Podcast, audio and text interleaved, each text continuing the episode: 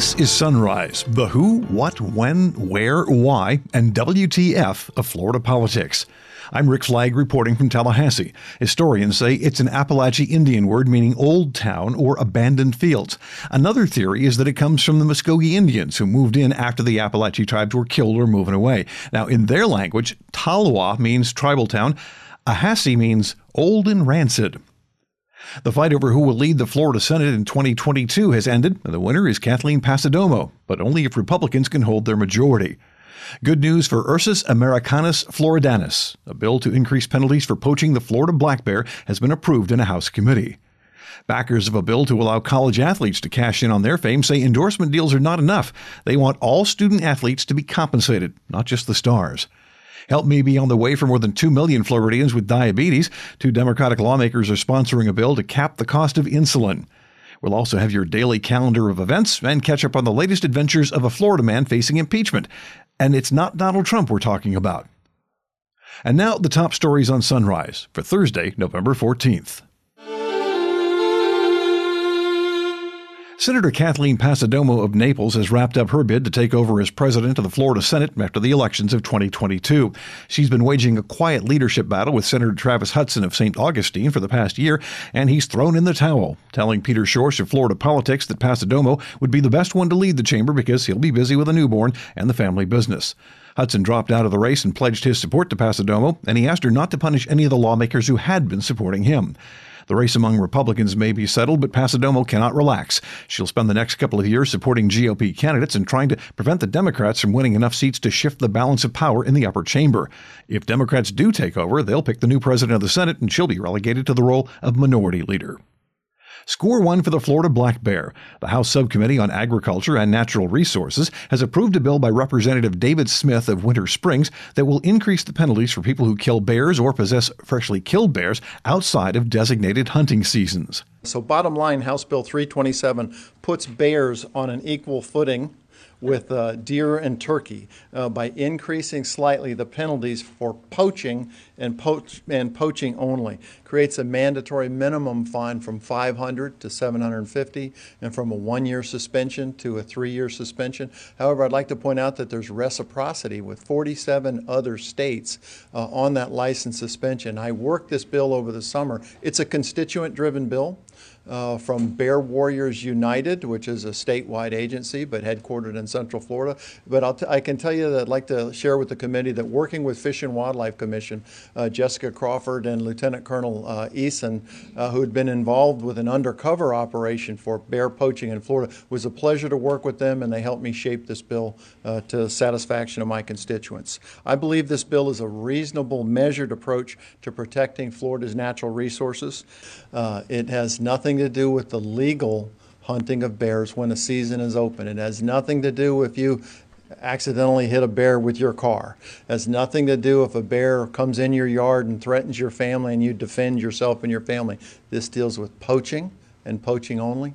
Bear hunting is a controversial issue in the Sunshine State. The last legal hunt was held in 2015 when hunters took out 304 bears in a couple of days. They were killed so fast that the hunt was basically called off, and the State Wildlife Commission hasn't authorized another one since then. A bipartisan consensus is beginning to emerge in the Florida legislature that college athletes should be allowed to cash in on their own fame and accomplishments. The question is, how far do they go? The governor has endorsed a bill allowing them to profit from endorsements, but State Senator Randolph Bracy of Orlando wants to do more. As more than a symbolic recognition of their hard work and sacrifice, SB 582 would allow these athletes to be fairly compensated for the use of their name, image, and likeness to sign endorsement deals and to hire agents to represent their interests. So many of these college athletes generate astronomical revenues for the NCAA and their respective institutions, and yet some struggle with fundamental living expenses. It's only fair that they receive some of the profit that they generate. I also plan to incorporate language that would create a revenue sharing model for all NCAA participating athletes to earn a share of the revenue that they generate beyond the monetization of their name, image, and likeness. I believe that every NCAA athlete, not just the star athletes, should be entitled to a reasonable stipend that represents a fair share of the overwhelming wealth that they generate. From the NCAA's annual billion dollar March Madness TV deal to the profits generated from team jersey sales to ticket sales, the abundant revenues generated from the participation of these athletes should entitle them to direct compensation. Endorsement money is one thing. The Board of Governors of the NCAA has reluctantly embraced the concept of allowing athletes to market themselves. But actually paying college athletes and allowing them to hire agents before they turn pro is something else entirely. I don't think it's too soon. Um, the NCAA is a billion dollar uh, money making industry, and the students have not had direct compensation for a very long time. And so I think this conversation is overdue and I don't think it's too soon to introduce the concept. I think, you know, the NCA would have never um, voiced support if, you know, the California bill didn't uh, come into fruition, and now the Florida bill, they see the handwriting on the wall, and so I think it's time for us to push the issue because uh, I, think it's right. I think obviously the money is there. We're talking billions of dollars a year. So uh, I think it's only fair that we, we talk about this now. This is more than just an academic discussion for Senator Bracy. Before his life in politics, he starred on the William and Mary basketball team and is now a member of that college's Athletic Hall of Fame. There are more than 2 million Floridians living with diabetes, and the price they pay to stay alive has risen dramatically in recent years. Insulin has been around for 100 years, but instead of getting cheaper, prices in America have gone through the roof. So Representative Nick Duran of Miami is sponsoring a bill that says people should pay no more than 100 bucks a month for the drug they need to survive. Insulin is the poster child of pharmaceutical price gouging today.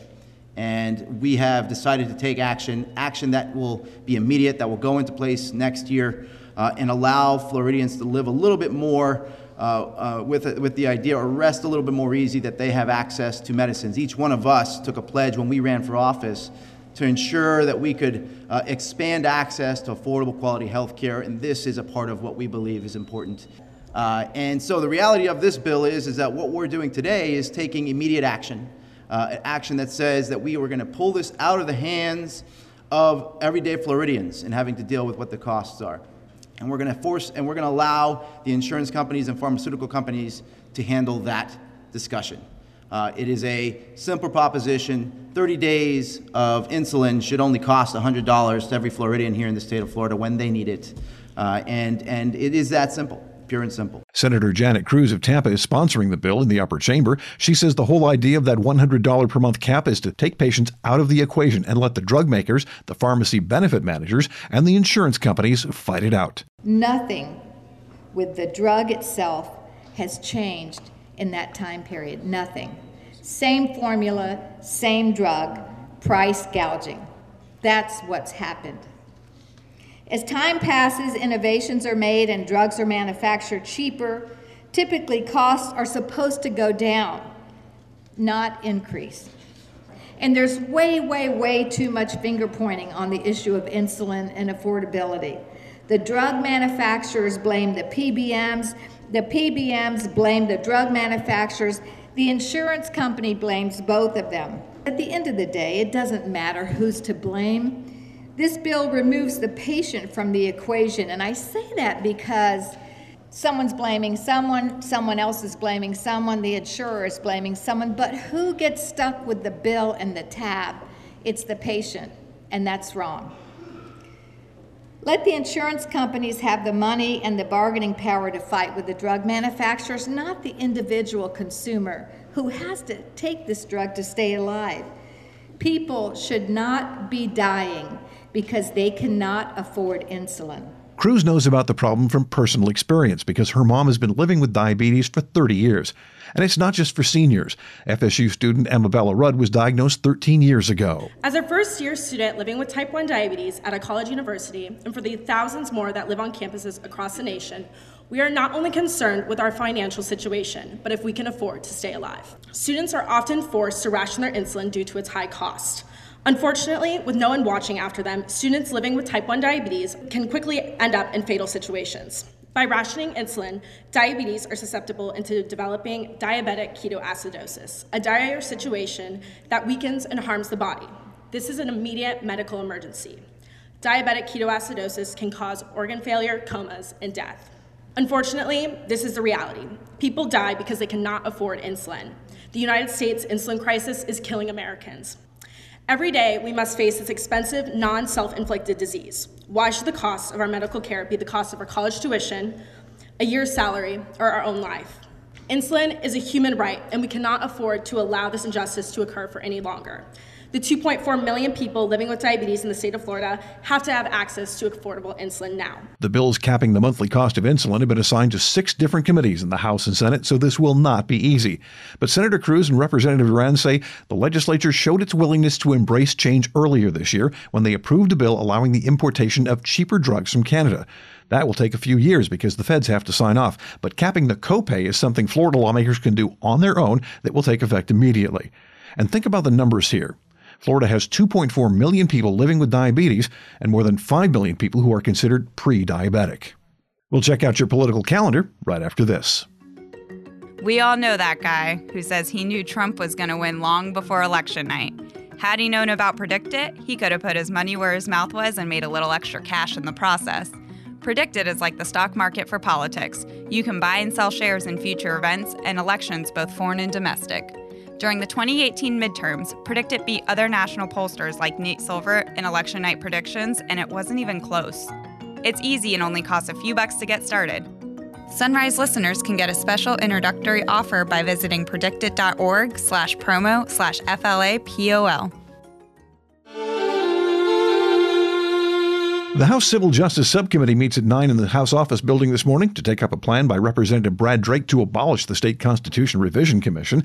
That commission meets every 20 years to recommend proposed constitutional amendments, and every 20 years lawmakers try to abolish it. The House Higher Education and Career Readiness Subcommittee meets at 9 to consider a bill by Representative Mel Ponder of Destin and Adam Hattersley of Riverview that would create a system for military members and veterans to get post secondary education credits for their military experience and their credentials. The House Pre K 12 Appropriations Subcommittee meets at 9 this morning to hear presentations about school hardening funds and mental health awareness. The University of Central Florida Board of Trustees meets at 8:30 this morning at the UCF Alumni Center in Orlando. The Florida Department of Environmental Protection will hold a Deepwater Horizon Restoration Summit to talk about restoration efforts and priorities related to the Deepwater Horizon funding. That meeting starts at 9 at the Emerald Coast Convention Center in Fort Walton Beach. The Florida Supreme Court is expected to issue its weekly opinions. That's at 11 o'clock this morning. Florida Department of Environmental Protection Secretary Noah Valenstein and Florida Recycling Partnership Executive Director Keena Corey will host a news conference at 12:30 today on the fourth floor of the Capitol. They'll be presenting recycling recognition awards as part of Florida Recycles Week. The Northwest Florida Water Management District Governing Board meets at 1 this afternoon in the Gulf County Courthouse. That's in Port St. Joe. And today is the deadline for lobbying firms to file reports showing compensation for the third quarter of the year. And time once again for the continuing saga of Florida Man and his mini me in Gainesville. It turns out Donald Trump is not the only Florida man facing impeachment. Members of the University of Florida Student Senate have filed a resolution to impeach student body president Michael Murphy for malfeasance and abuse of power for spending $50,000 in student fees to bring Trump's eldest son and his girlfriend to campus to speak. That resolution accuses Murphy of spending mandatory student fees to push his own political beliefs, which is prohibited by student government. Now, Murphy claims the visit was not campaign related, but emails obtained by the UF student newspaper, the Independent Florida Alligator, show a Trump reelection campaign official personally asked Murphy to bring Donald Trump Jr. to campus. The filing of the impeachment resolution in Gainesville came just one day before the first public hearing of the Trump impeachment inquiry in Washington. That's it for this installment of Sunrise. I'm Rick Flagg reporting from Tallahassee for Florida Politics. We're back again tomorrow.